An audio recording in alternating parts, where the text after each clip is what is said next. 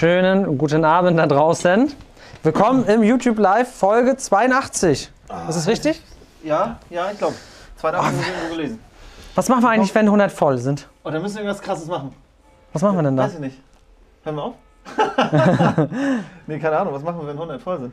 Ich weiß es nicht. Ich kann ja auch die Leute mal bei Telegram heute mal hier auch wieder begrüßen. Was bewegt euch? Was ist bei uns passiert? Wir waren jetzt ja eine Woche im Urlaub. Insofern ist ziemlich viel freizeitmäßig passiert. Das war tatsächlich auch sehr schön. Ja. Und äh, die, es gab auf jeden Fall die Firma noch, als wir wieder herkamen. Ja, man muss sagen, äh, es gab ja dieses Buch, ich weiß nicht, ob ihr das kennt, die Vier-Stunden-Woche. Da hat er nämlich im Intro äh, erklärt er, dass er weggefahren ist und dass sie, dass sie dann mega krass lief, die Firma, und dass er dann gar nicht äh, wiedergekommen ist. So dass er gemerkt hat, dass die Firma halt ohne ihn äh, besser funktioniert hat. Aber die Frage ist ja auch, ähm, hast du so viele Leute, dass sie schon überhaupt ohne dich funktioniert? Weil wenn Ja. du die Firma bist und nicht da bist, weißt du, wie ich meine? ja. Du musst ja zumindest erstmal jede Position besetzen, die du sonst als Gründer irgendwie besetzt hast. Genau, und dann aber auch so, dass es, dass es, dass es eigentlich wasserdicht ist. Ne? Weil Ja. wenn einer Schnupfen kriegt, weil das war ja letzte Woche tatsächlich der Fall. Äh, einer hat den anderen hier angesteckt bei einer Sache hier und da sind dann. Ja, gut, dass wir nicht da waren. Ich meine, wir, wir kommen jetzt, äh, wir, wir fahren ja nach München. Das ist, das ist immer auch so das Ding, wo ich sage, alter Schwede, da geht mir der Stift, ja, also aber komplett. Weil im Prinzip, wenn wir die Seminare haben, ähm, wir, es darf ja nichts passieren. Also wenn ich dann krank werde, ich meine, ich war ja auch schon mal so leicht angeschlagen vor Ich zwei mal- Jahren. Ich habe schon mal keine Stimme gehabt. Weißt du? Stimmt, du hattest ja mal keine Stimme gehabt und das ist halt so, du musst halt an diesem Tag topfit sein. Da gibt es halt keine Ausnahmen, no excuses. Ne? Ich weiß nicht, ich habe da, ich habe tatsächlich so im Nachhinein, das war, das war eine heikle Angelegenheit. Ich habe meine Stimme riskiert. Also ich war dann noch beim Arzt, weil ich hatte wirklich gar keine Stimme mehr. Ich hatte eine ganz harte Stimmbandentzündung. Und die hat zu mir gesagt, die Ärztinnen sind sie wahnsinnig, dass sie noch referieren. Und dann hatten wir, noch die, da hatten wir sogar noch die zwei Räume, wo jede Ja. 13 Stunden referiert hat. Das war mal krass, ne? Also unser Workshop, das ist ja so ein Workshop, der findet ja normalerweise auf zwei Tage statt. Den machen wir an einem Tag. Zwölf Stunden Hardcore und dann haben, haben Paul und ich irgendwann mal gesagt, komm, wir teilen die Gruppen nochmal äh, in jeweils äh, zwei.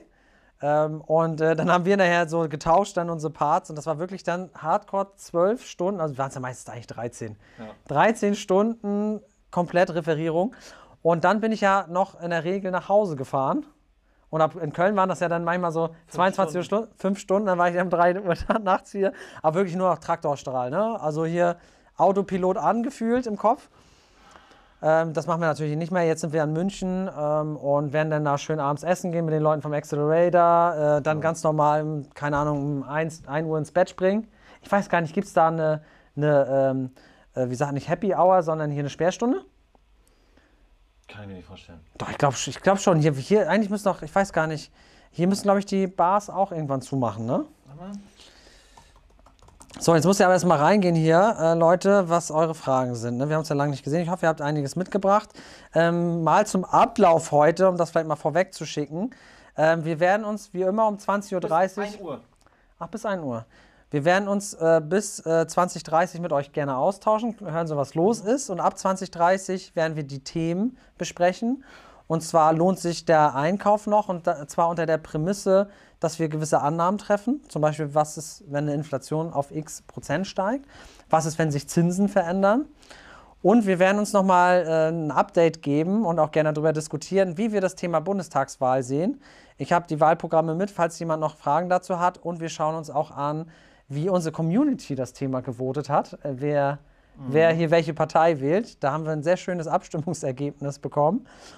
Und genau, da kann jeder mal einen zum Besten geben, äh, was er so denkt. Ne? Alle zur Wahl, niemand SPD, sagt ja schon einer. Ja, SPD ist aber, ich sag mal, ähm, ja, ne, das ist ja nicht, nicht nur die SPD hat komische Sachen reingeschrieben. So Man, man denkt jetzt immer, auch, auch bei der CDU, das hört sich ganz vernünftig an, aber die Konsequenz, die sich vielleicht aus diesem Programm ergeben, was die, Ja, Lösung, aus der, was die Lösung auf die Schwierigkeit ist, Ich haben kann bedeuten, dass, der, dass die Preise recht krass fallen. Ja, wir haben halt ein heftiges, ein sehr komplexes Problem und äh, egal wie die Lösung aussieht, es wird weitere Probleme geben daraus. Das ist halt so. So, Max Man, Mad Max, Servus und Moin. Wie laufen die Geschäfte? Was machen die Ankäufe? Ja, wir sind jetzt mit unserer Imcap-Gesellschaft endlich mal so weit, dass wir den ersten Deal anschieben, ne? Es ist einiges weggeplatzt, was wir schon auf dem Tisch hatten. Das Mark Kleberger Ding? Wieso ist das weg? Meinst du, das geht noch? Also ich hab, Ich wüsste jetzt nicht, warum nicht. aber ja, der hat auch schon jetzt die, die Dinger schon. Nee, ich habe ich hab doch gestern noch mit dem telefoniert. Achso, nee, dann bin ich noch gar nicht up to date. Wie ist da der Stand? Ähm, es sieht erstmal nicht schlecht aus. Also es Wir könnte sind was ja noch im. Rennen und äh, ja. Schön. Das freut mich. Aber es ist halt, wie gesagt, äh, äh, es sind aktuell jetzt nur noch drei Wohnungen. Nicht Ach so. mehr fünf, aber ja, werden wir sehen. Das wäre schön. Also auf jeden Fall, äh, Max, äh, ich freue mich jetzt. Demnächst werden wir auch mal eine Story machen zum Fix and Flip Deal. Wenn das was wird. Da haben wir, wir schieben da langsam die Pipeline an. Ähm, ansonsten, ja, Bayern holt wie immer, kaufen, was, was zu kaufen ist, muss gekauft werden. Dinge müssen gekauft werden. Genau, ja, einfach, weil das Szenario, wir stellen ja auch nachher mal ein paar Dinge vor. Das Es ist einfach ein historisches Moment, was wir haben. Ähm, und das muss man auch nutzen. Sehr interessantes Thema. Wie wahrscheinlich ist es, dass der steuerfreie Verkauf fällt? Ja, das äh, ist ja in einem Wahlprogramm, ich werde das zeigen, ich habe das Wahlprogramm extrem krass äh, markiert. Ähm, das steht in einem Wahlprogramm drin. Eine Partei will, dass die Steuerbefreiung gekippt wird. Es ist natürlich die Frage immer, wenn diese Parteien ähm, dann in Koalitionsverhandlungen gehen, weil es ja nicht so, dass eine Partei dann äh, die einfache Mehrheit hat oder eine Zweidrittelmehrheit wäre ja noch krasser, dann könnte ja eine Partei Grundrechtsänderungen vornehmen, ähm, sondern die müssen ja in der Regel koalieren, um dann halt Dinge zu beschließen. Und dann ist immer die Frage, aus diesen Regierungsprogrammen versuchen natürlich jede Partei ihre Punkte durchzukriegen. Und es steht jetzt erstmal da drin in einem Programm, was ziemlich krass ist. Die Frage ist natürlich, welche Priorität bemisst die Partei diesen Punkt. Ich kann mir aber vorstellen, dass dieser Punkt sehr hohe Priorität hat, weil der natürlich für reichlich Steueraufkommen sorgen wird und nicht zu knapp. Mega heftig. Nicht zu knapp. Das ist der große Hebel. Ich meine, mit dem Ding, wenn du das anfasst, kannst du einfach jeden Scheiß finanzieren, weil das ist so viel Geld. Das ist richtig viel. Wenn, auf die, auf die, wenn die Steuerbefreiung gekippt wird, dann gibt es erstmal richtig viel Kohle in, in die Staatskasse. Also das ist schon heftig. Grüße aus Nordfriesland. Ähm, also, achso, noch, VV noch interessant in Zukunft. Ja, ähm, wir werden mal schauen, wie wahrscheinlich ist das, dass die Partei überhaupt hier in eine Regierung reinkommt. So, moin Nordfriesland. Nächster Deal wurde beurkundet. Danke an euch. Raudi, super. Geil, schön. Ich weiß ja nicht, äh, alle zur Wahl, niemand SPD wählen. Äh, Raudi, ich weiß gar nicht, ja, gerne den Dank nehme ich an, aber haben wir da unsere Finger mit im Spiel? Ich weiß nicht. Im Zweifel äh, beim Stream. So, Sound ist gut, ja, wir haben jetzt extra nochmal aufgerüstet. Äh, vielen Dank für das Feedback. Wir geben uns da auch sehr viel Mühe. Wollen das auch weiter für euch. Äh, Wie ist die eure. Meinung zum neuen Leipziger Mietspiegel? Hatte ich eben gerade auf dem Tisch. Ähm, so die ersten Objekte, die ich da so durchgerechnet habe, da sind wir leicht besser als mit dem alten. Aber das, ja, müssen wir schauen. Aber diese krasse, dieses krasse Ding vom Letz, also von, von dem davor auf dem, das war ja wirklich eine krasse Steigerung. Wobei jetzt finde ich übelst heftig, dass die Böden wieder komplett aufgesplittet sind. In Laminat, Parkett, Fliesen nochmal extra und nochmal Designerboden. Genau. Vorher hatten wir ja wirklich nur ähm, hochwertig, glaube ich, Stein, Kork und Parkett und sonst war gar nichts. Genau. Das ist Das ist jetzt krass und das ist sehr, sehr viel, was es da Parkett gibt, glaube ich, 65 Cent oder so. ja, Ähm, Nachrüstungsoptimierung kann man wieder durchführen. genau, problematisch ist aber, dass die Pauschalen entfallen sind und dass es umso größer die Wohnung, umso mehr Abzug dafür. Also alles, was über 70 Quadratmeter ist, da kriegt man dann Pauschalabzüge für. Was, was soll das? Ja, und es ist ja auch, ich sag mal, im, im Seminar, da, da spreche ich auch drüber, die Mietspiegel ähm, oder die, die Maßnahmen, die wir manchmal treffen, das ist halt auch für, manchmal nur für einen Moment, ne? Also wenn du, wenn du gewisse Sachen machst, die du dann, die du dann umsetzt, das kann sein, dass im nächsten Mietspiegel rausfliegt. Genau, da musst du halt dich positionieren. Gerade in so einem detaillierten Mietspiegel wie Leipzig.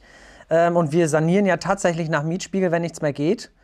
Aber natürlich, wenn wir den Mietspiegel schon ausgeschöpft haben, muss man sich natürlich überlegen, fügt man jetzt dieser Wohnung noch ein Ausstattungsmerkmal mit hinzu, was jetzt auf, de, auf dem jetzigen Mietspiegel noch relevant wäre, oder lässt man das fallen?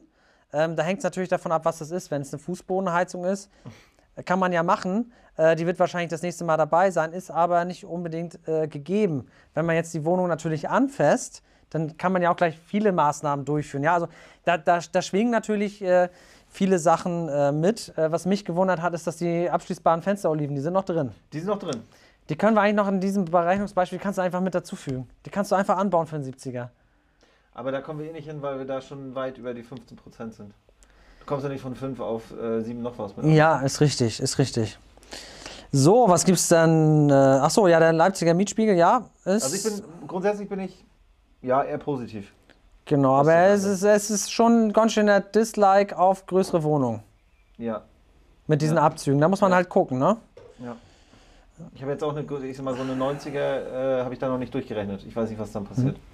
Wir haben hier von äh, Johannes die Frage, wann ist mit Auswirkungen der steigenden Zinsen auf die Kaufpreise zu rechnen? Und ich habe das wirklich von vielen Investoren jetzt gehört, dass die denken, dass steigende Zinsen da sind. Ähm, ihr werdet nachher sehen, dass, äh, wie gesagt, ab 2030 kümmern wir uns ein bisschen so um Content, weil wir wollen natürlich nicht die Gelegenheit ver verlieren, jetzt nach einem Monat mit euch äh, uns auszutauschen.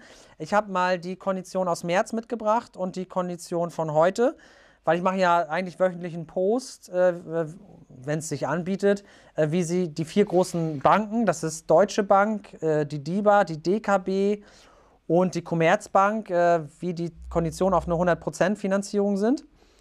Und ähm, genau, das habe ich mal mitgebracht und da werden wir mal schauen, ob da wirklich noch eine große Veränderung da ist. Wie gesagt, steigende Zinsen wären ja tatsächlich dieses äh, ganz große Problem, ähm, was, was natürlich zu fallenden Kaufpreisen führen kann. Muss man gucken, ob man das jetzt so sieht. Mad Max hat sein Haus an die Kinder verkauft äh, für 1,2 und ist äh, groß im Geld.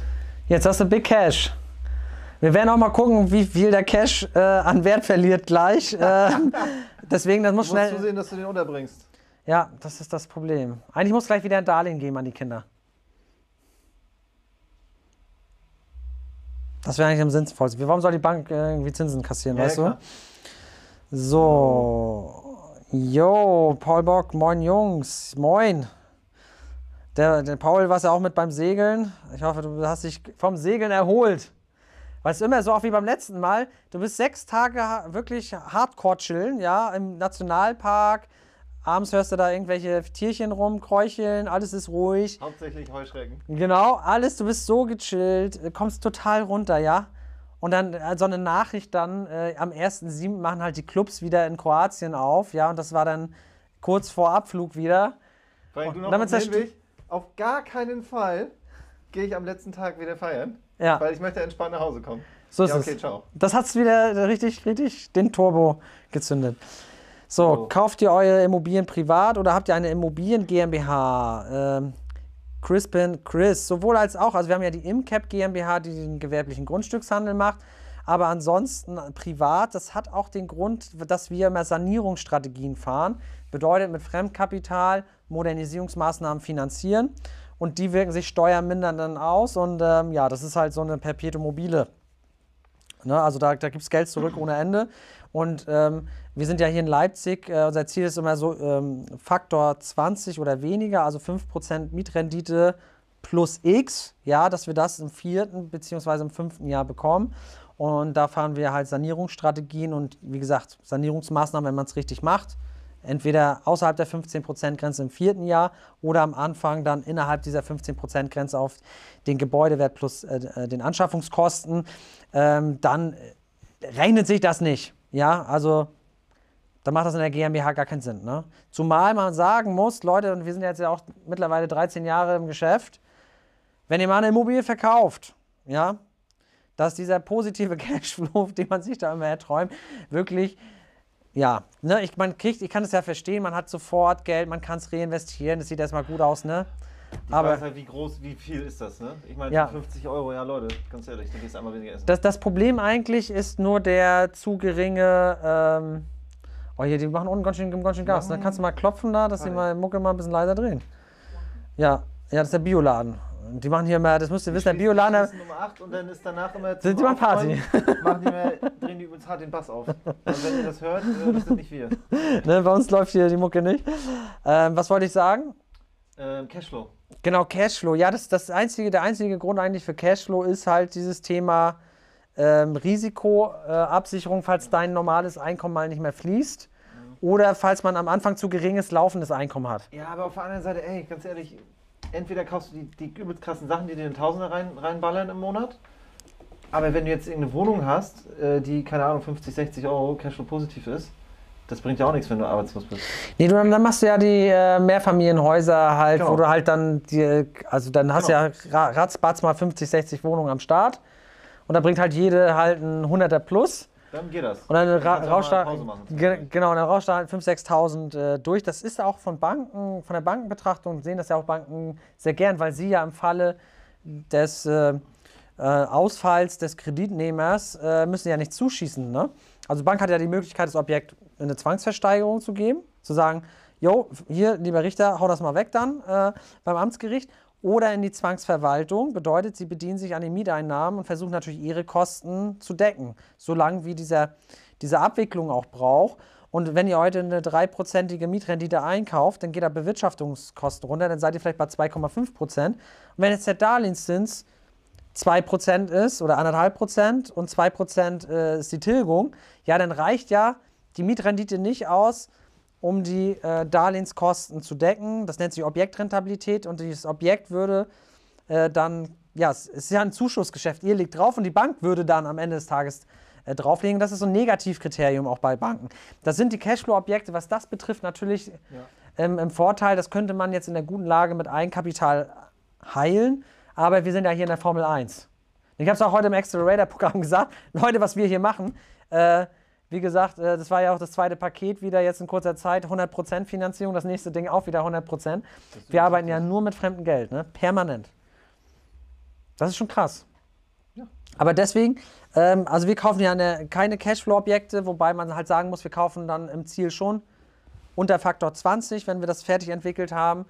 Aber dadurch, dass wir so hohe Sanierungsleistungen abschreiben in den ersten Jahren, ähm, macht das überhaupt gar keinen Sinn. Da fließt ja sofort Geld. Genau, und dann würden wir in der GmbH halt das Thema Steuerbefreiung verlieren. Und das, das ist einfach so ein, gerade in Leipzig, äh, in Dresden und in Berlin, wo wir investieren, also Berlin investiert haben, ähm, das ist so viel Asche, das hätte auch, bei, ist halt- bei dem einen oder anderen Objekt hätte es auch gar keine Miete geben müssen. Ja, das ist aber auch dann wieder ganz unser, unser kleiner Mikrokosmos, ne? Weil ich sag mal, wir haben hier Zustände, die halt äh, objektseitig ab mit der 90er kernsaniert wurden, wo die jetzt von innen so ein bisschen oll sind.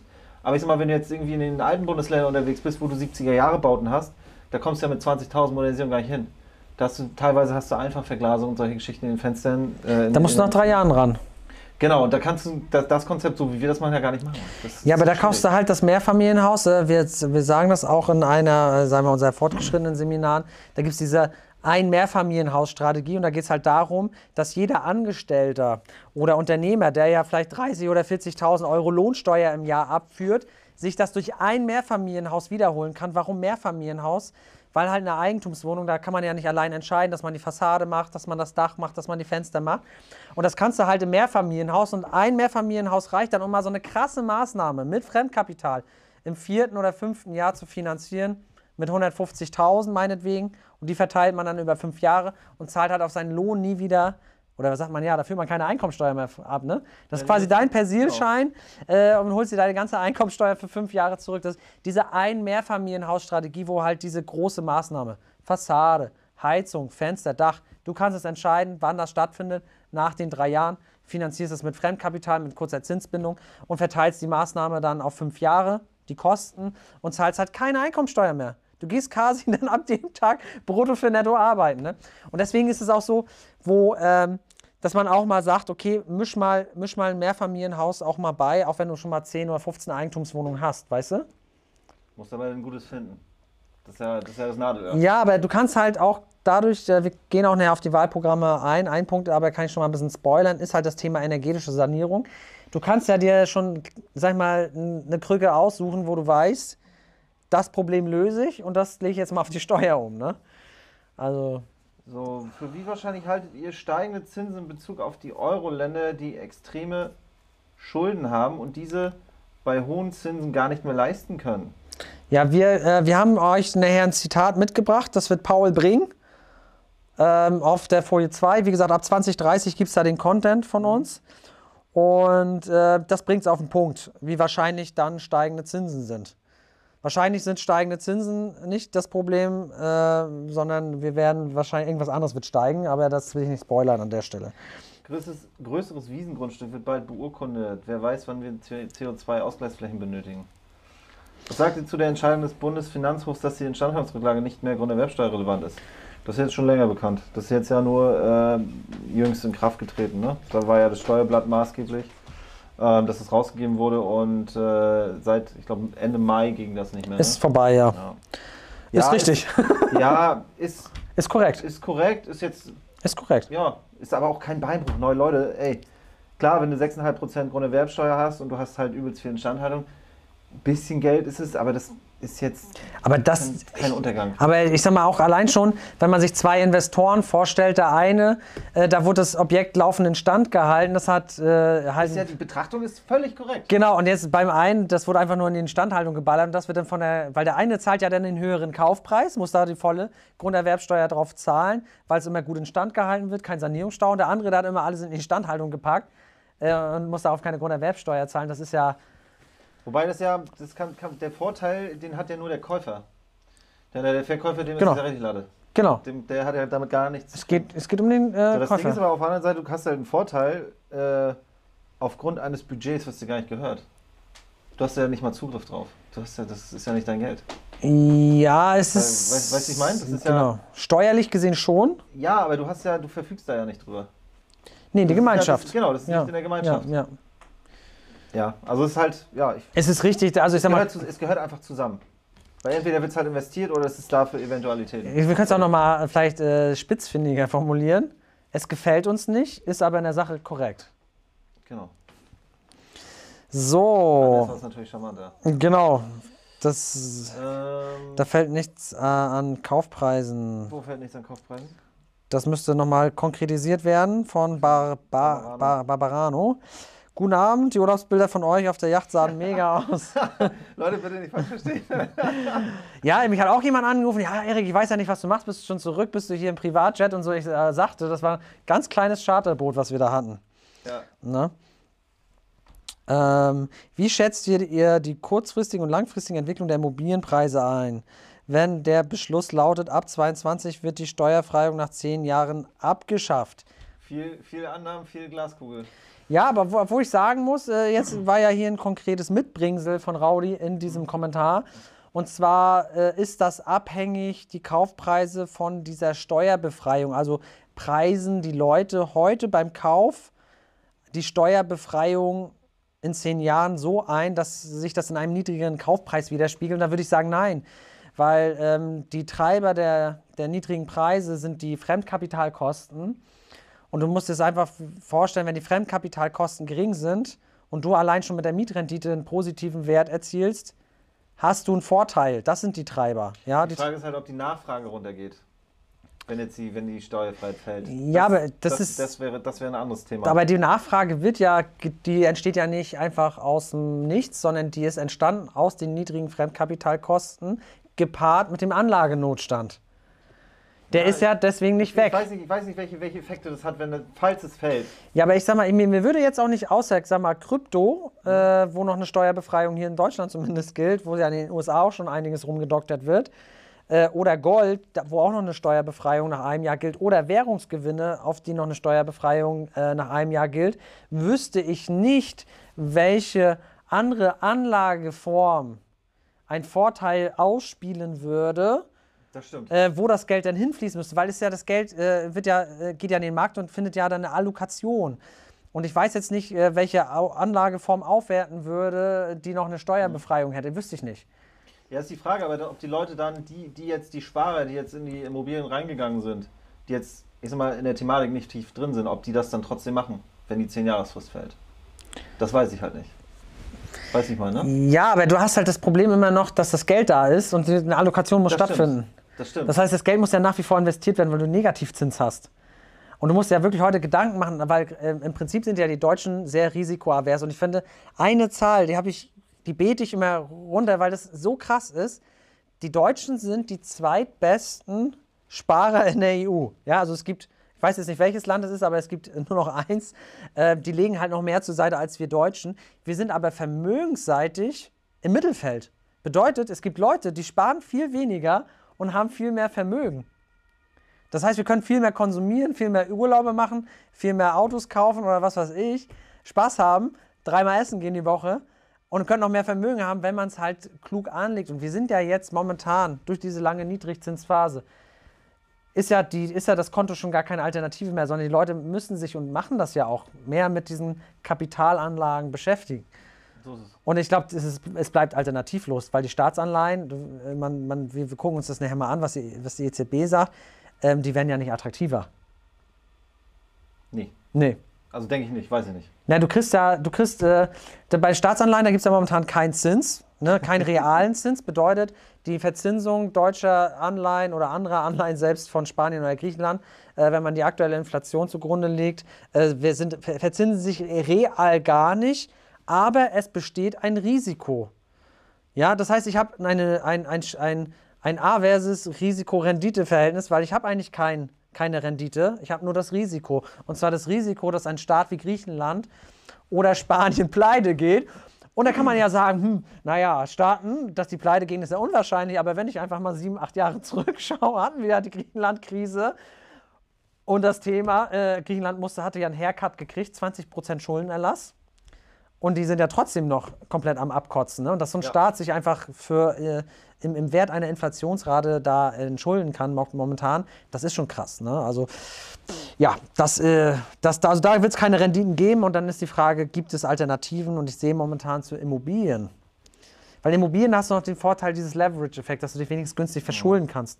Das machst du ja bei Aktien nicht. Zumindest muss man sagen, das möchte ich noch mal zu, zu jetzt auch noch mal raushauen. Ich hoffe, es nicht, ich schweife nicht zu weit ab die, die 1929, dieser schwarze mhm. Freitag, warum ist er eigentlich so krass gewesen? Weil ja die Aktieninvestitionen alle auf Kredit getätigt wurden. Ja, und da hat man anders als bei, bei Aktienkäufen habt ihr immer dieses Loan-to-Value-Verhältnis, ja, dass also ähm, der Wert des Portfolios nur in einem bestimmten Rahmen zum Kredit sein darf. Zum Beispiel muss das Portfolio äh, 60 Prozent darf das nicht unterschreiten oder 80 Prozent darf das nicht unterschreiten. Ansonsten werden Sicherheiten verkauft. Ja, das haben wir bei Immobilien ja ein Glück nicht. Bei Immobilien, ich, ich habe jetzt gerade mal drauf rumgedacht, das mhm. wird ja entgegengesetzt passieren. Weil das, das Angebot wird ja noch geringer. Wie meinst du? Naja, gut entwickelte Immobilien, bevor du hart Steuer abdrückst.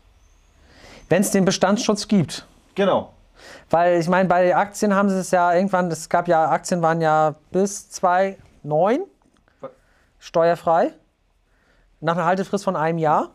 Lebensversicherung übrigens auch bis 2005. Und dann gab es den Bestandsschutz für Aktien und da hat das Finanzamt sich so einen geilen Trick einfallen lassen. Und ich weiß nicht, ob es 2019 war, und zwar wurden alle Altbestände fiktiv verkauft und neu angelegt. So hat man dann bis zu diesem Datum 2019 die Steuerbefreiung mitgenommen. Und alles, was dann an Wertsteigerung ab diesem Wert, äh, ab diesem Datum passiert ist, muss natürlich voll versteuert werden, ne? Weil du hast ja dann die Leute, die nicht mehr verkaufen und den Anlagenotstand. Es würde, würde wahrscheinlich, ja, wenn du sagst, du hast. Du hast die Leute, die jetzt, jetzt, jetzt verkaufen ja übelst viele, die jetzt vielleicht nach zehn Jahren durch sind oder. Genau, was steuerfrei vereinnahmen kannst. du meinst, die, die genau. halten das dann länger, ne? Die behalten es einfach. Weil ich sag mal, du hast ja jetzt schon, du hast den Anlagenotstand, ja, stimmt. Das ist und eigentlich du, wieder ein Thema. Das, ist, das, ist, das, spricht, das verschiebt das Problem. Es das wird übelst hart. Es führt, es führt auf jeden Fall ähm, zu weniger Transaktionen, weil du dir überlegst dir genau, behältst du jetzt die, die Mietrendite genau. oder äh, verkaufst du etwas, wo du einfach übelst Asche an den Staat abgeben sollst. Genau, wir haben jetzt ja schon die, die Situation, wo die Leute sagen, naja, ich habe hier das Objekt, das ist äh, beispielsweise lastenfrei, was weiß ich, und äh, warum soll ich das verkaufen? Ich brauche das Geld nicht. Und wenn du dann statt ich brauche das Geld nicht, ich muss noch das Geld dazu zahlen. Machst du nicht. Dann machst du es nicht. Nee. Und dann kommen die Leute, die halt unbedingt Immobilien brauchen.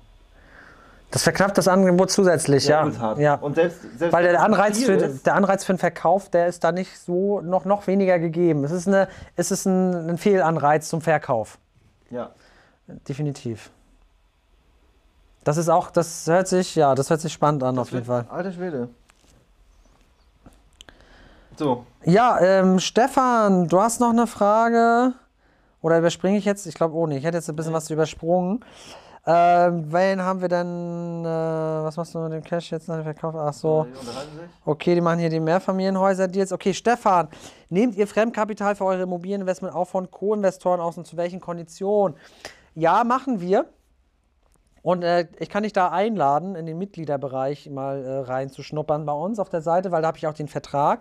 Weil wir haben eine Konstellation mit einem partialischen Darlehen. Bedeutet, wir machen das objektspezifisch, äh, nehmen wir Fremdkapital auf, wenn wir es brauchen. Und wir zahlen den Zins nicht 2 oder 3 Prozent, sondern in Abhängigkeit des Verkaufserlöses. Ja, so sind unsere Darlehen äh, strukturiert. Da gibt es halt keine Zinsprämie, sondern man teilt sich den Gewinn durch zwei oder ähm, ein Viertel, drei Viertel, je nachdem. Wenn jetzt jemand äh, das Objekt auch nochmal mit anschleppt und wir sollen das mitmachen, ja, dann kann man ja nicht sagen ein Viertel und wir drei Viertel, dann muss man vielleicht schon Hälfte, Hälfte machen. Wenn es jetzt so wäre, dass, dass, dass wir das Objekt hätten und uns fehlen da jetzt vielleicht nochmal 100.000 oder so, ähm, dann kann man vielleicht sagen, okay, dann kriegt er einfach äh, 15% vom Erlös und geht da noch mit rein. Ähm, und wir arbeiten da über ein partiarisches Darlehen. Ne? Das hat keinen Zins wie 3%, sondern ähm, ein 25% von dem Verkaufserlös, abzüglich Steuer. Ne? Und das kriegt man dann, und das ist für uns ganz nett, weil ähm, bei uns in der GmbH sind das dann halt ähm, Kosten, Zinskosten. Und die können wir wiederum dann halt ansetzen und ähm, müssen die dann halt, ja, bleiben die nicht als Gewinn liegen. Also wir arbeiten dann mit dem partialischen Darlehen. Diese Vorlage für diese Darlehensstruktur ist im Mitgliederbereich. Kann ich dich zu einladen, bitte diese Vorlage mit dem Anwalt und Steuerberater dementsprechend auf deinen Case anpassen. Ähm, das das wäre mir jetzt an der Stelle nur wichtig. Okay. Daniel sagt, er findet nur noch Wohnungen mit äh, Faktor um die 30 in Lübeck. Ja. Das hört sich erstmal normal an, ja. Hätte ich jetzt auch gesagt, für Lübeck ist das, glaube ich, normal. Aber das ist ja auch das Ding, guck mal, wir haben jetzt auch was, gerade uns drüber unterhalten, Faktor 35, nee, Faktor 40? 34. 34, hier in Leipzig. Im. Ja, im Ankauf. Aber weiß, das, Ding, das Ding ist, das ist jetzt ja auch wieder eine Wohnung, die ist seit Bau 98 an die Leute vermietet, die da drin wohnen. Die zahlen 5 Euro. Und in der Neuvermietung würden wir locker über 10 kriegen. Genau, So. ich meine, du kannst einfach auch, ich habe es ja schon oft gesagt, ähm, eine Abstandszahlung an den Mieter oder eine Umzugskostenpauschale, so wie wir das nennen, um den Mieter einfach mal rauszukaufen, das ist steuerlich absetzbar. Ja, und wir sind jetzt gerade am Fall bei, auch mit unserer Imcap-Firma, wo wir jetzt überlegen, dass wir bis zu 10.000 Euro separat zur Seite legen für den Fall, dass wir sehr gute Argumente brauchen, äh, um den da rauszukaufen, weil dann in der Neuvermietung geht da was ab. Deswegen, Leute, viel zu viel dreht sich immer um dieses Ankaufsthema Mietrendite. Klar, in einer Lage, wo gar nichts geht, wo alles voll entwickelt ist, ist Faktor 30 scheiße. Ja, okay.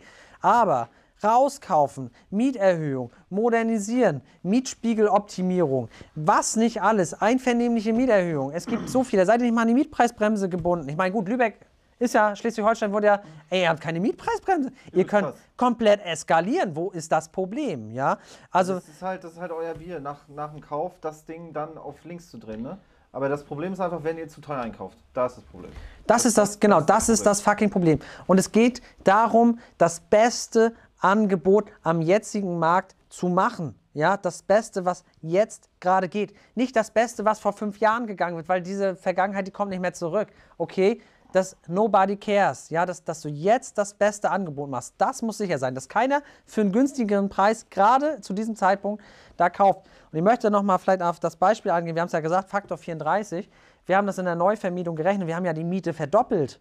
Ja, die kannst du ja verdoppeln von 5,54 Euro. Du darfst, bei dem Ding, du darfst bei dem Ding auch nicht vergessen, da sind noch mal, äh, da schlummern nochmal 4,5 Quadratmeter drin. Extra Ähm, Wohnfläche. Weil äh, da ist nämlich noch ein Abstellraum, der einfach, keine Ahnung warum, der ist einfach mega blöd geschnitten. Und da kann man eine Wand rausnehmen, weil die gleiche Wohnung, die haben wir nämlich schon. Genau, der Statiker hat schon grünes Licht gegeben, ist keine tragende Wand. Das heißt, da kriegst du nochmal 4,5 Quadratmeter geschenkt. Genau. Das ist super krass. Da muss man auch mal sagen, Abstellraum in der Wohnung, ja, ist toll, ne? aber wenn der vier Quadratmeter groß ist, das ist, das ist Nutzfläche, das ist keine Wohnfläche, ja. Dann reißen wir den Scheiß da weg und können einfach beim nächsten Mal vier Quadratmeter ja sogar mehr verkaufen, ja. Ja, und vielleicht, wenn du jetzt, wenn du jetzt sagst, okay, gut, äh, ich will vielleicht noch ein bisschen Abstellraum haben, behalten, dann setzt du die Tür einfach weiter nach hinten und lässt, lässt den halt mit einem Quadratmeter übrig. Digga. Was weiß ich. Ey, Keller mit Fahrstuhl. Scheiß auf den Abstellraum. Das sind vier Quadratmeter. Leute, nur, wenn man, wenn man unbedingt eine Wohnung haben will, kann, kann man die ja zurückbauen. Ey, Leute, jetzt müsst ihr euch vorstellen, wie krank das ist. Wir kaufen für zwei, drei auf einen Quadratmeter an, ne? So, vier Quadratmeter mehr, das, das checken die gar nicht, dass diese Option da ist. Ich meine, wir machen einfach jetzt mal beim Einkauf einfach mal 10k, sind Cashflow positiv am Ende des Tages, wenn wir es neu vermieten, legen uns Kohle zur Seite, um da was zu machen in dem Objekt. Besser geht's nicht, ne? Und jetzt würden alle sagen, oh ja, äh, Faktor 34 in Leipzig, sind die Leute verrückt geworden. Ja, aber dann, man kann die ganze Zeit rumheulen oder man kann halt wirklich die Chancen sehen, das Potenzial Sagst entwickeln. aber auch auf den ersten Blick ist es trotzdem äh, 200, 300, 400 Euro, glaube ich, unterm, unterm Marktpreis. Ja, also Ja, trotzdem, ja, das sagen. muss man noch dazu sagen. Ja, aber das, da. jetzt, würde, das jetzt, würde das jetzt irgendwie 3000 kosten, hätte ich gesagt, naja, hm. Aber mit den vier Quadratmetern, das sind ja, äh, das sind ja schon ja, knapp 5 Prozent, äh, die man, sogar ein bisschen mehr, 6 Prozent, Nee, nee. das sind jetzt- 67 Quadratmeter. Ja.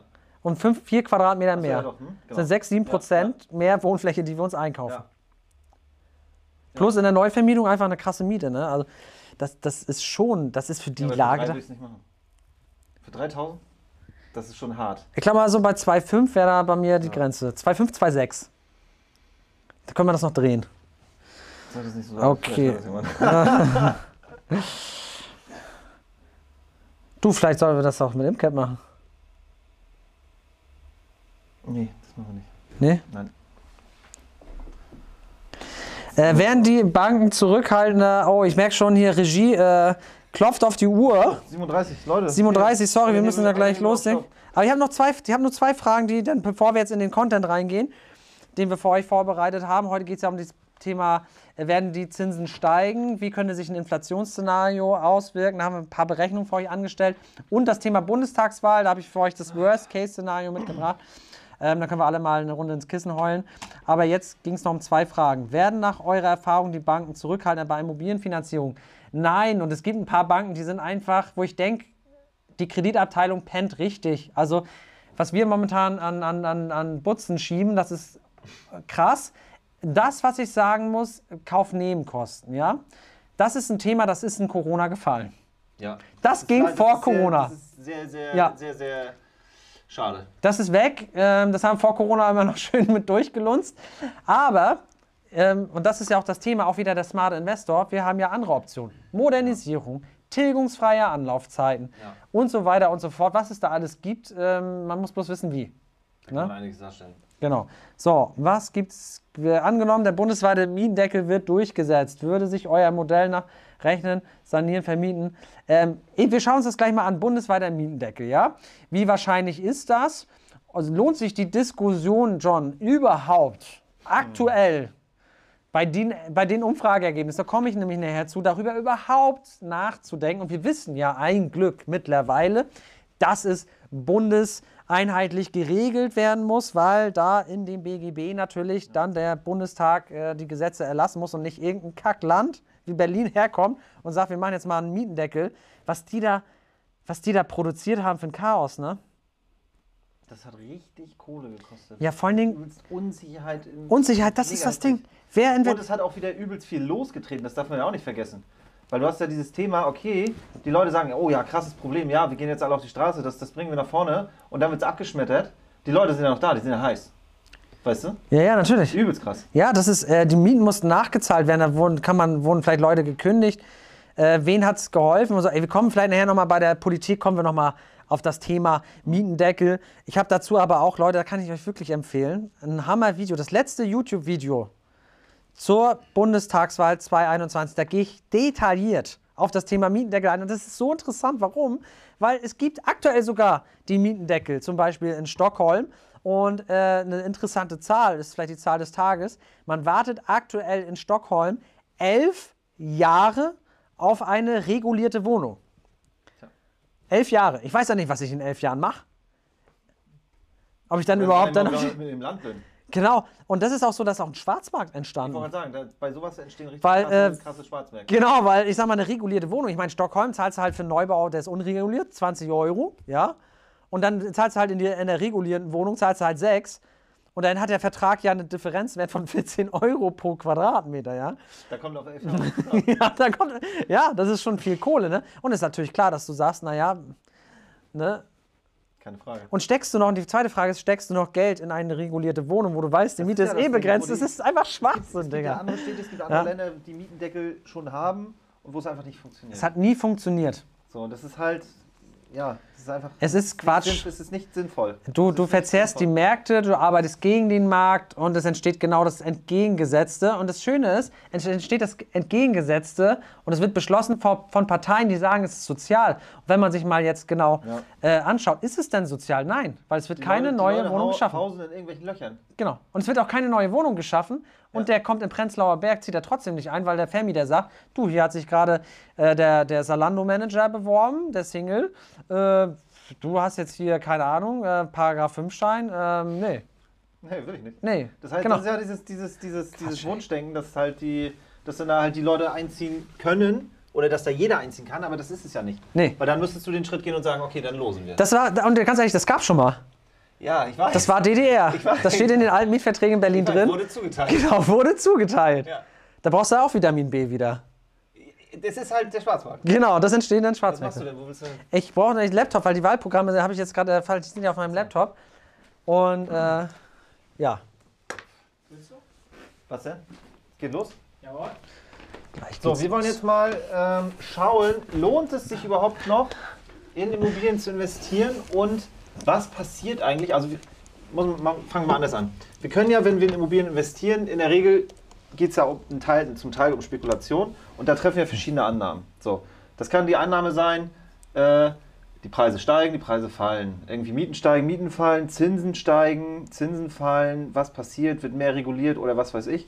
Und wir wollen heute mal darüber sprechen, was passiert eigentlich, wenn sich die Inflation verändert?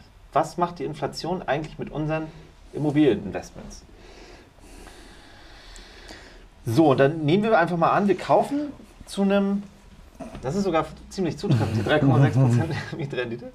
Äh, wir kaufen für 2500 Euro den Quadratmeter und äh, kaufen 60 Quadratmeter. So, Mieteinnahme ist 7,50 Euro, bedeutet, wir haben eine Mietrendite von 3,6 Prozent, wo jetzt ja viele sagen, wobei 3,6 Prozent ist ja auch schon ein Wert, wo manche sagen, okay, das kann man fast noch machen. Ja. 3,6 ist ja, ähm, also wir haben mit unserem Makler und in dem gerade was inseriert, das gut, das wurde wieder rausgenommen, aber das war über Faktor 40. das liegt auch daran, weil die Mieter, Mieterin 4 Euro zahlt. Ja, So. krass. Und ähm, es wurde jetzt ja auch schon gesagt, dass die Inflation auf 3,5 Prozent, In den USA. ja, Und es könnte sein, dass wir uns das am Endjahr auch erreicht. Genau, dreieinhalb Prozent, Leute, das, das kann man gar nicht fassen, was da passiert mit dem Geld. Sowohl mit den Schulden als auch mit dem Vermögen. Guthaben. Ja. Das ist ja das, was, was, äh, was Jürgen vorhin gesagt hat, 1,2 Millionen am Konto. Bei dreieinhalb Prozent. Das möchte ich jetzt mal ausrechnen, warte. Das, Das sind 36.000 Euro weniger in der Tasche. 1,2 Millionen? Ja. Mehr sogar. Naja, gut, ich habe ein bisschen auf. Hier, für knapp einen 40er. Ja, da verlierst du jedes Jahr 40.000 Euro. Das heißt, Kohle raus, Das, irgendwo hin. das ist so ein klassischer Passat wahrscheinlich, ne? Jedes Nee, Jahr? Sag, kriegst du nicht mehr für 40. Nee? Das ist, Grund- da, merkst du, Grundausstattung. da merkst du schon wieder die Inflation. Das war mein fr- früher auf dem. Auf Mit dem Seminar, war das 50 noch- Mark. 50 Mark bin ich damals, habe ich einen Einkaufswagen Ich voll habe damals noch für, für 10 Pfennig Brötchen gekauft. Echt? Ja, Krass. früher. Ich weiß doch, ich habe mal 5 D-Mark-Stück in so ein Zigarettenautomat reingeballert. 5 D-Mark-Stück. Da finde ich, da merkt man die Inflation auch hart. Ich habe früher das, auf dem Seminar mir das, den Vergleich gebracht. Du hast, äh, ich sag mal, in den 80ern hast du, glaube ich, für 100.000 Mark eine S-Klasse gekriegt. Ja, da habe ich nicht so das Verhältnis. Du hast noch keine S-Klasse gekauft. Weißt du Ja, mal. aber das ist immer, man sieht ja so in Autozeitung manchmal so, was für Preise sind. Und jetzt kostet eine S-Klasse, keine Ahnung, 200 Euro? 1000? Krass. Ja, ist auch ein bisschen teurer geworden. So. Und äh, nehmen wir jetzt mal an, das äh, inflationiert sich hier weg. Auf 15 Jahre haben wir jetzt unser Investment strukturiert. Und das Darlehen, wir haben jetzt hier keine Tilgung angenommen, ne? das ist nur ein Wertverfall durch die Inflation, wären 52.000 Euro weniger. Nur wär- wäre entwertet mit 52.000. Jetzt haben wir natürlich noch Zinsen. Ähm, also das Geld hat ja was gekostet, das Ausleihen. Das wären in diesem Fall 33.000 Euro, sodass wir am Ende nach den 15 Jahren einen Inflationsgewinn von 18.000 Euro hätten. 18.000 Euro, die vorher nicht da waren. So, jetzt kann man das mal hoch, hochrechnen. Was passiert, wenn wir mehr Inflation haben? Was passiert, wenn wir mehr Immobilien haben? Das ist übelst krass, Leute. Das ist super krass. Und da muss man dann auch wieder ins Verhältnis setzen, die 2.500 Euro ähm, kaufe ich jetzt irgendwie 100 Euro zu viel oder zu wenig pro Quadratmeter ein, das wird komplett weginflationiert. Das ist nämlich, Das ist super krass. ich sehe ja, ich sehe ja viele Berechnungen. Viele machen die Berechnung halt aus dem Cashflow, dass sie sagen, okay, ich bin Cashflow positiv, ich verdiene Geld. Ne, viele sagen ich über den Objektverkauf, aber viele Leute haben diesen Inflationsgewinn nicht äh, drin, weil sie Ja. nicht, weil das jetzt eine ganz, weil wie Paul schon sagt, eine ganz besondere Situation, weil wir hatten das in der Vergangenheit nie gehabt, Mhm. dass, dass wir Zinsen unterhalb der Inflationsrate hatten. Das heißt, wir hatten immer Zinsen Genau. überhalb der Inflation. Was auch ganz normal ist, wenn ich Investor bin und jemandem Geld gebe, Ja. dann sage ich ja nicht, hier hast du drei, hier kriegst du das Geld für anderthalb Prozent. Äh, wenn ich weiß, dass eine Inflation drei Prozent ist, weil ich würde ja eine reale Verzinsung von minus 1,5 Prozent allein. Genau. Ich habe jetzt gerade mal ungefähr überschlagen. Ähm, wenn ich die 18.000 runterrechne Mhm. auf monatlichen Cashflow, dann sind das 100 Euro pro Monat. 100 Euro pro Monat bei so einer 60 Quadratmeter Wohnung. Genau, auf 15 Jahre. 15, also Auf du hast 15 Jahre. monatlich 100 Euro Inflationsgewinn. Regie, Super krass. können Sie das bitte nochmal einblenden? Ich möchte das nämlich nochmal mir nochmal vor Augen führen. Das ist nämlich super krass. So. Und jetzt haben wir hier, wir haben ja die, die Miet Mietseite hier noch gar nicht betrachtet. Wenn wir jetzt natürlich nochmal einen Indexmietvertrag oder einen Staffelmietvertrag haben, der dagegen läuft, äh, dann kann ich hier aus den 3,6 Prozent, die hier am Anfang stehen, auch mal ganz entspannt äh, Richtung 5,5 gehen. Und dann äh, wird da ein Schuh drauf. Genau, das ist, das ist auch das, was wir euch sagen wollen. Ähm, in so einem Szenario, wo wir aktuell stecken, und wir werden uns da nochmal eine Begründung von der EZB anschauen, ist eine Indexierung des Mietvertrags durchaus sinnvoll. Und warum ist es auch durchaus sinnvoll, gerade auch in guten Lagen? Weil der Indexmietvertrag nicht von der Mietpreisbremse begrenzt wird. Der einzige Nachteil ist halt, dass wir bei Indexmietvertrag keine Modernisierungsumlage machen können. Ne? Das ist halt der einzige Nachteil. Deswegen äh, bietet es sich an, wenn man modernisiert, wenn man es plant, wenn da was zu tun ist, das vorher zu machen und dann da einen Indexmietvertrag draufzusetzen. Weil egal, was da mit der Inflation passiert, dann da geht es dann. Ja, aber nimm dir auch mal Lagen an, wo es jetzt keinen qualifizierten Mietspiegel gibt, ja? Da kannst du ja auch, äh, weißt ja auch nicht, welche, welche, musst ja mit Vergleichsmieten arbeiten, ETC ist ja auch relativ schwierig.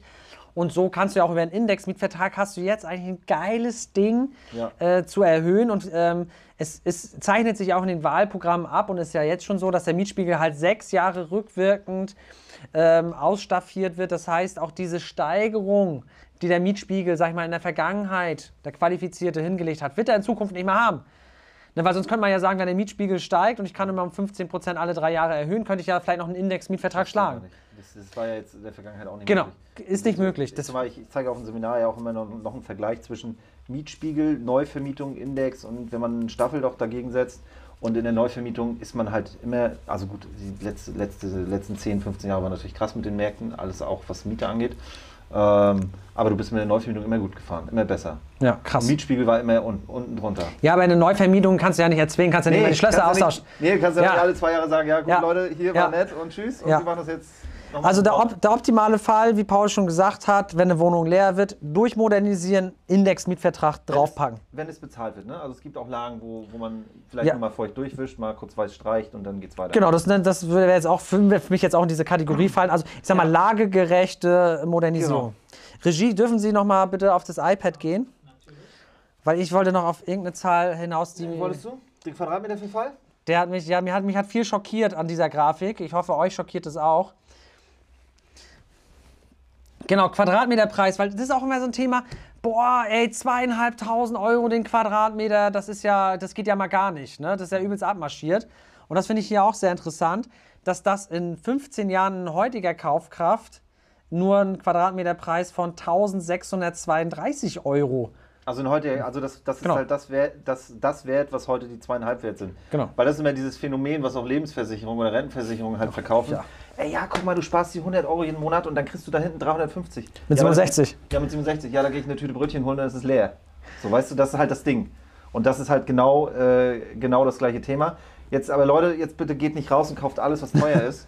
Das, das soll, das Nee, soll jetzt nicht Prämisse, vermittelt werden. Prämisse bleibt das günstigste, Genau, das was jetzt Angebot. zur Zeit geht. Nehmen, was es gibt. In dem Bewusstsein, dass man sich gerade unter der Inflationsrate verschulden kann, was ultimativ krass ist. Genau. Das ist halt die Frage. Also man muss halt auch wieder relativieren. 3,5% oder 4% Inflation werden wir nicht 15 Jahre lang haben. Das wäre auf jeden Fall krass. Aber wir, wir Das gucken super krass. Wir, wir, wir kommen gleich nochmal auf den Kommentar, weil da möchte ich vielleicht noch was zu sagen.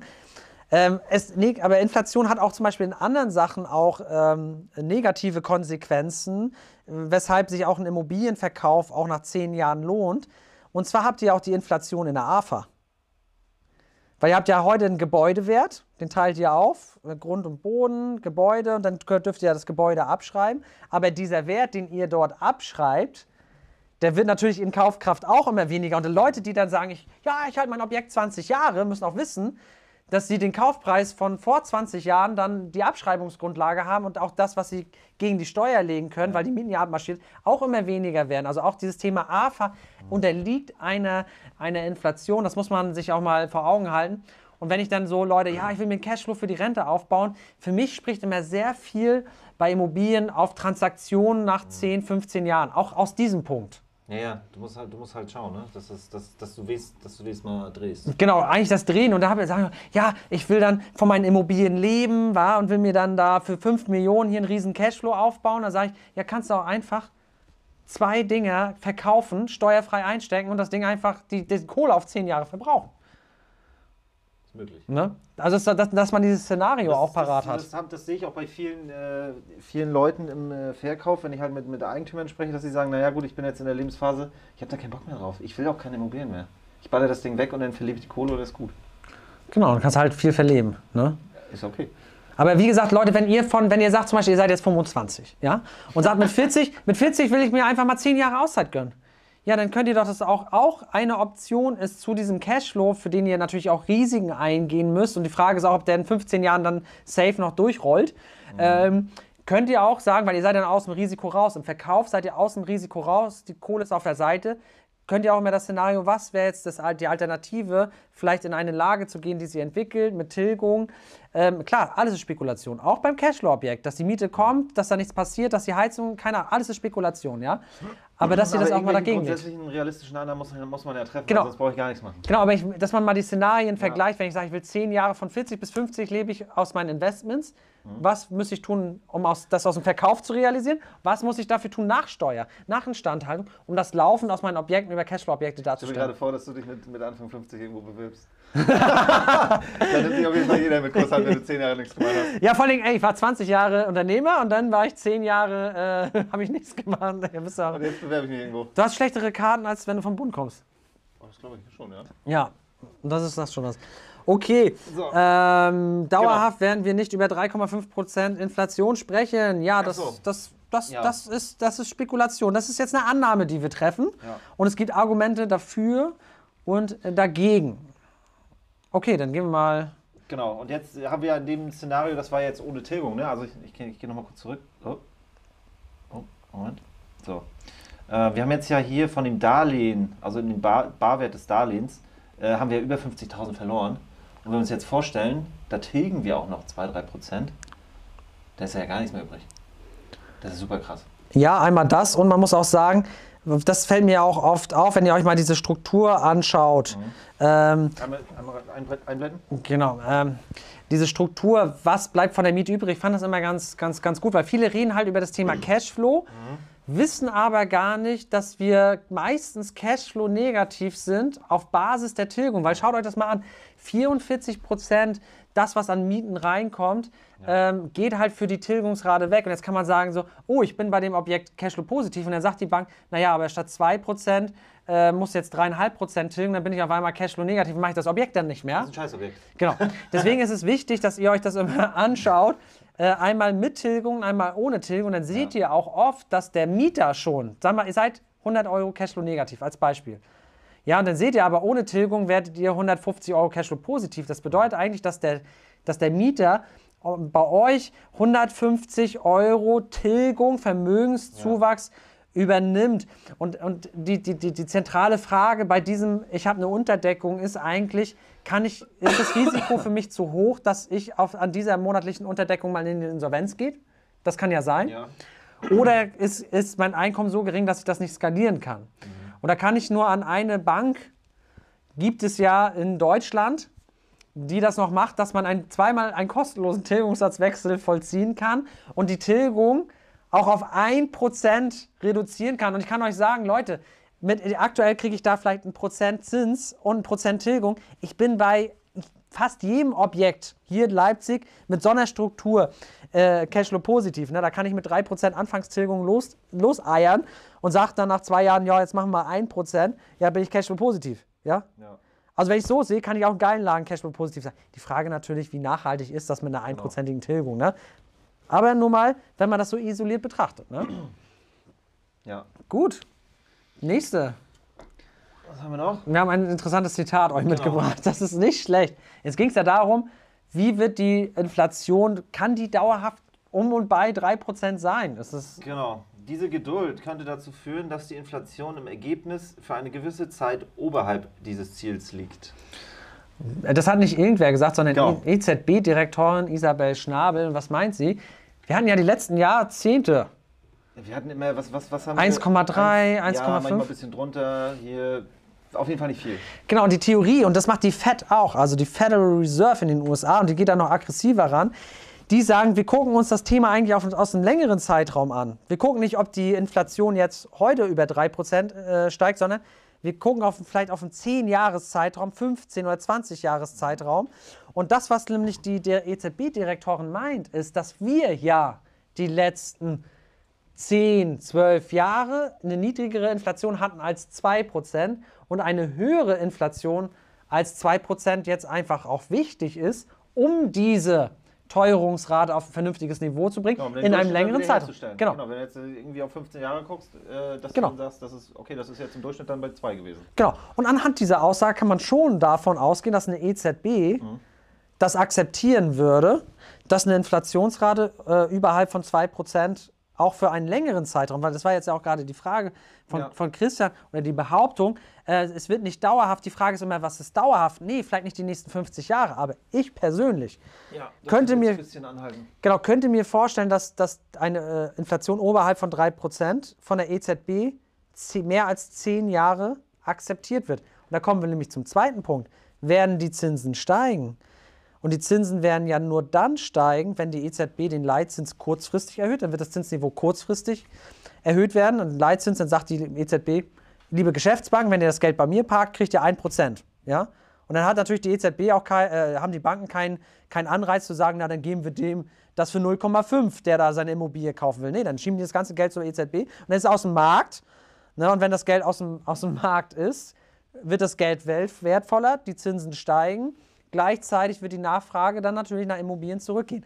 Aber anhand, ich sag mal, das ist, wenn, wenn so jemand, das ist nicht irgendwer, ja, EZB-Direktorin, das ist da jetzt keine äh, äh, Empfang oder irgendwas anderes, sondern das ist wirklich eine krasse Position, ja, also Direktorin, das ist quasi unter, unter dem Chef, der Chefe. Ne? Und das ist, das das Thema. Und die haben das gesagt. Und deswegen glaube ich, ähm, es kann schon sein, dass da langfristig das oberhalb dieser Rate passiert. Und deswegen glaube ich nicht, dass die Zinsen ähm, sinken, weil dazu müsste es steigen. Weil dazu müsste die EZB einschreiten. Dazu müsste da was passieren. Das wird vorher weginflationiert alles. Genau, dafür müsste das Ankaufprogramm gestoppt werden. Dann müssten die ähm, südeuropäischen Länder müssten auch mit höheren Zinsen leben. Die sind aber zu hoch verschuldet. Genau, das muss erstmal weg, inflationiert werden. Genau. Also ähm, das sind gerade die ganzen Punkte und deswegen glaube ich nicht, dass die Zinsen dort äh, steigen werden. Das wäre aber tatsächlich, das ist ein guter Hinweis auch von Christian, das wäre tatsächlich ein brutales Problem. Weil ich habe ja gerade gesagt, die, die, wenn, wenn die Fremdkapitalkosten, also die Zinsen sich halbieren, können sich die Kaufpreise quasi verdoppeln, ja. Also das ist halt ein, ein mächtiger Hebel. Was passiert denn mit den Leuten, die Vermögen haben? Was meinst du? Na, wenn, da, wenn, da, wenn, das, wenn, wenn der Gedanke ankommt, wenn da die, äh, die, die Angst bei den Leuten mit dem Geld bezüglich der Inflation entsteht. Dann, dann wird, Dann dann, haben wir eine, eine sich selbst erfüllende Prophezeiung. Ja. Das war wie beim Klopapier mit Corona. Ähm, es, gab, äh, es gab eigentlich genug Klopapier für alle, aber in dem Moment, wo alle dachten, das Klopapier wäre alle, haben sie halt noch mehr gekauft, haben gehortet Und dann und, dann haben diesen die haben das bestätigt über eine selbsterfüllende Prophezeiung. So ist es auch bei Inflation. Ähm, Geld ist kein geeigneter Wertspeicher mehr und man geht halt komplett in die Sachwerte. Es ist ja schon passiert. Wir haben ja keine. Der Consumerpreisindex ist jetzt auf 2,5 Prozent, aber wir haben ja schon diese Asset-Inflation. Ja. Dass die Kaufpreise, da, es ist ja alles in die Finanzwirtschaft gegangen und momentan brennt sich das halt in die Realwirtschaft. Das ist schon brutal. Und jetzt stell dir Na? vor, die 10-Jahresfrist fällt und keiner verkauft mehr. gepaart mit der hohen Inflation. Okay, ähm, genau, es gibt so eine Schatteninflation, das war glaube ich auch die, die, die, die Anspielung jetzt von, von Max. Äh, man kann sich das auch gerne mal seine persönliche Inflation ausrechnen. Meine ist auch viel höher als die jetzige. Ähm, auch gerade Leute, die mieten. Ich meine, Wohnen ist ja nur mit 6,5 Prozent im Warenkorb berücksichtigt, macht aber vielen Leuten 30 Prozent aus. Deswegen interessant äh, ist natürlich diese persönliche Berechnung, aber ähm, die EZB wird ja nicht zum Handeln motiviert. Die äh, fokussiert sich sehr stark, und das ist natürlich auch blöd, ja, weil es komplett bescheuert. Die fokussiert sich sehr stark an diesen Endverbraucherpreisen, an diesem Consumer Price Index. Aber ich meine, wenn man sich mal vorstellt, ähm, wo beginnt eigentlich die Inflation? Die beginnt ja viel weiter oben. Ja, es, ver es verteuert sich ja als erstes das, was in den Produkten nachher im Endprodukt drin ist. Und wenn ich jetzt immer nur ins Endprodukt schaue, aber oben brennt es schon, ja. bis unten der Waldbrand angekommen ist, ist ja schon zu spät. Das ist eigentlich das Problem. Also, ähm, ja, also das ist aber sehr global. Ich kann da auch nur ähm, an, an das Video auch zum Thema Inflation ähm, nochmal äh, appellieren. Da haben wir auf jeden Fall noch einiges ähm, da im Köcher. Aber schauen wir mal äh, auf die nächste Folie. Wir haben euch ja auch Content mitgebracht. Wir wollen ja nicht nur quatschen. Ich? Ja, Baller. Siehst du was? Ja, äh, ach so, ja, ich sehe jetzt. Willst du das? ah, ja, ich, genau, jetzt gab es ja von vielen Leuten, oh, kräftiger Zinsanstieg. Ich habe das von so vielen Seiten gehört. Und ich mache ja immer so einen kleinen, wie sagt man, ähm, so ein, ich, ich, Zinsupdate. ich mache ein Zinsupdate. Ich friere mal so den Zins ein von den vier größten Banken. Dies, na, was heißt nicht vier große Banken, aber sagen wir vier führende Banken in Deutschland, wo auch eine der größten mit dabei ist. Ähm, ich kann die jetzt hier nicht nennen, weil ich darf deren Konditionen nicht einfach so veröffentlichen. Ähm, es kann aber sein, dass mal zufällig in der Story mal ein Bild auftaucht. Ähm, das weiß ich aber nicht. Auf jeden Fall habe ich äh, eine Messung vorgenommen. Äh, ähm, ach so, das ist nicht richtig hier in dieser Folie, weil da steht 7.7.2021. Das ist der das ist der aktuelle Stand eigentlich, aber die Messung war vom 21.03. Genau, also Leute, sorry, das ist hier, das habe ich versaubeutelt. Ähm, aktuell ist heute. Äh, der Stand ist der 21.03.2021 und hier seht ihr mal hier die Zinsveränderung und das ist das Zinsmittel aus diesen vier großen Banken. Und ähm, hier sieht man, aktuell liegen die Konditionen für fünf Jahre bei 1,79. Die lagen am 21.03. bei 1,86. Also hier gab es sogar eine Veränderung nach unten am kurzen Ende äh, auf minus 0,07. Die 10-Jahres-Konditionen, die liegen aktuell bei 1,59, die lagen am 21.03. bei 1,45. Also hier haben wir eine Veränderung, also alles die Kaufpreisfinanzierung, 250.000. Ähm, äh, haben sie also um 0,14 Prozent äh, verteuert. Und äh, die 15-jährigen Konditionen, die liegen aktuell bei diesen vier Banken im Mittel bei 1,9 Prozent und äh, lagen am 21.03. beim 1,87, also eine Veränderung von 0,03 zum Würde ich März. Nicht sagen, dass es krass gestiegen ist. Nee. Also das ist also nicht, nicht stark spürbar. Nee, also auch es gibt, Also auch 0,1, ich meine, komm. das ist, ist momentan noch nicht viel und ich meine, es gibt ja noch diese ganzen Ankaufprogramme und die ganzen Sachen laufen ja noch. Jetzt werden nochmal zusätzlich fiskalische Maßnahmen, also der Staat geht jetzt auch nochmal hart aufs Gas mit hier Next äh, Generation EU und so weiter. Also da wird sich jetzt ähm, Ja, ähm, das fast gerade 100 Prozent, ja. Ja, 100% Kaufpreis- Finanz Kaufpreis. Kaufpreisfinanzierung. Es sind vier große Banken dabei. Ähm, vielleicht in der Story ähm, ähm, kommt da was. Auf was solltet ihr jetzt achten? Ihr müsst ähm, darauf achten, dass sich die Kaufpreise entwerten, trotzdem günstig äh, einkaufen. Schulden werden sich entwerten. Es wird eine gewaltige Umverteilung geben. Und man kann ja, leichter kann man ja nicht reich werden, weil damals musste man ja noch für den Reichtum was tun, da musstest du dich ja hocharbeiten. Ähm, heute können wir, wenn die Inflation so zugreift, wie wir das erwarten, ähm, ist es eine gewaltige Umverteilung von Leuten, die halt diese Sparer sind, aber nicht Vermögende, Das zu den Leuten, abgezogen. die einfach ins Risiko gehen und Sachwerte damit kaufen. Ja. Das wird komplett abgezogen, das Geld. Das wird komplett umverteilt. Das wird ja jetzt auch schon, ihr müsst euch schon mal vorstellen, es wird ja jetzt schon umverteilt von uns Deutschen, sag ich mal, in Deutschland nach Südeuropa, weil in Südeuropa müsste ja vielleicht ein Zins von 5, 6 Prozent herrschen, angemessen bei dem Risiko. Zu Deutschland vielleicht 1, 2 Prozent, das ist ja auch schon eine riesen Umverteilung von, von Nord nach Süd, aber ist mal egal. Und genauso eine Umverteilung wird es auch geben zu, von den Leuten, die Geldwerte halten, zu den Leuten, die Sachwerte halten.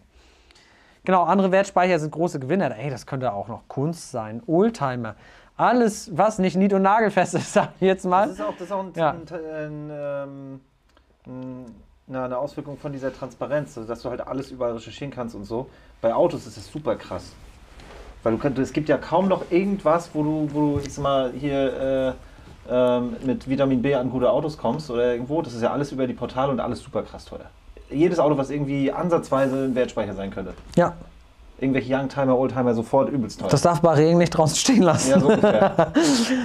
Genau, was wir schon gesagt haben, Indexierung von Mietverträgen. Leute, achtet bitte darauf. Nutzt dieses Instrument. Ich kann da auch wieder nur auf unseren Mitgliederbereich äh, verweisen bei imlab.de. Schaut euch das an. Wir haben eine Indexklausel, die vom Anwalt geprüft ist. Äh, findet ihr dort, wenn ihr sagt, ihr seid komplett aufgeschmissen. Aber auch da wieder äh, anpassen, individualisieren mit den Experten. Lange Zinsbindung, ja, ich, das machen wir momentan, gehen wir auf 15 Jahre, weil wir natürlich uns möglichst lange unterhalb der Inflationsrate ähm, verschulden wollen. Und aktuell sind die Zinskonditionen, die Aufschläge haben wir auch gesehen, sehr gering von 10 auf 15 Jahre. Und ich meine, ich habe jetzt nicht die Banken gezeigt, die hier die besten Konditionen haben. Ne? Ich habe die vier großen Banken genommen. Ähm, wir zahlen aktuell für eine 15-jährige Vollfinanzierung zwischen 1,1 bis 1,4 Prozent. Genau, was wird schwierig, Leute? Zugang zum Markt. Der letzte, die letzten beißen die Hunde. Das ist tatsächlich ein Thema, ja. Das ist ein Thema. Das, da, da, die letzten werden die dumm sein. Ne? Das ist einfach so, weil ähm, immer, es wird, der, der, der Zwang, in Sachwerte zu gehen, wird immer größer. Und äh, wie es Paul auch schon vorhin gesagt hat, es wird immer unattraktiver, Sachwerte auf den Markt zu bringen. Auch mit den Regulierungen, ne? Um, Genau. Umso krasser die Regulierungen jetzt werden. Also ich glaube, dass der Dealflow wird da auch ein bisschen runtergehen. Genau. Kann ich mir vorstellen. Auch einfach aus Alternativlosigkeit.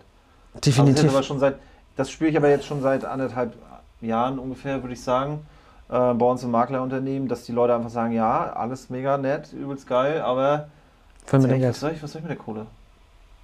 Ja, Behalte geht ich, nicht. Behalte ich.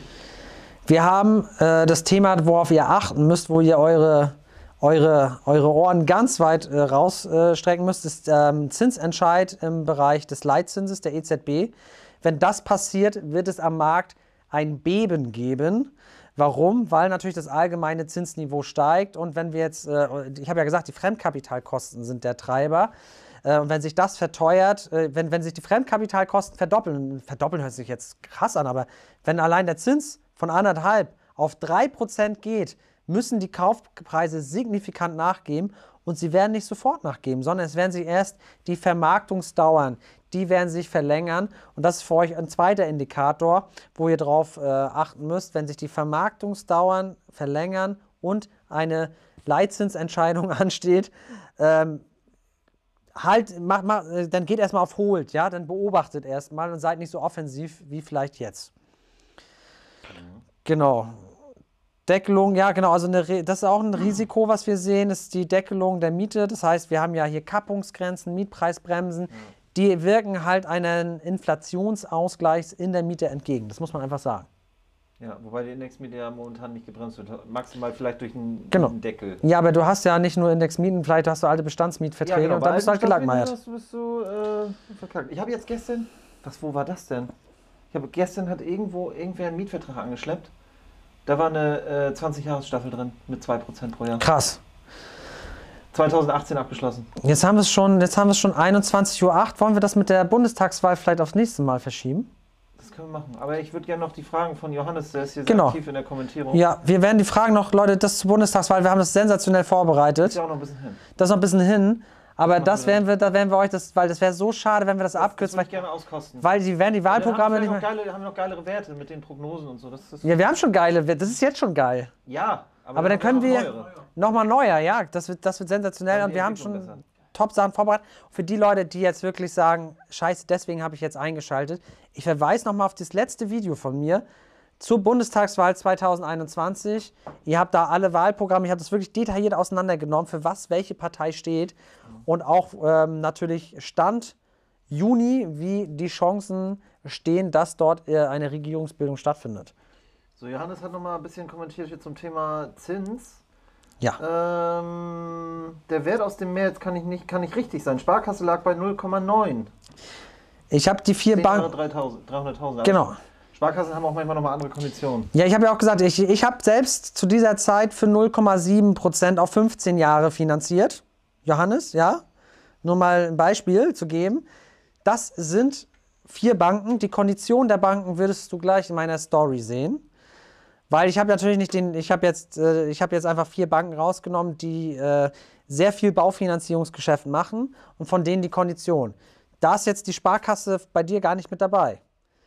Na, aber es geht ja um diesen, diesen Gradmesser. Wenn diese vier großen Banken eine, eine Zinsentscheidung äh, treffen, dann trifft vielleicht auch die, die, die Sparkasse eine Zinsentscheidung, geht halt von 0,9 dann auf 1,0.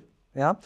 Und das, das, ist ein Gradmesser, aber das ist natürlich nur eine. Es gibt auch viele Banken, die weit drüber liegen. Genau, es gibt Banken hier, äh, ich, es gibt das Banken, nicht, dass alle Banken so sind. die wollen aktuell von 100% Finanzierung, habe ich auch im System 4%.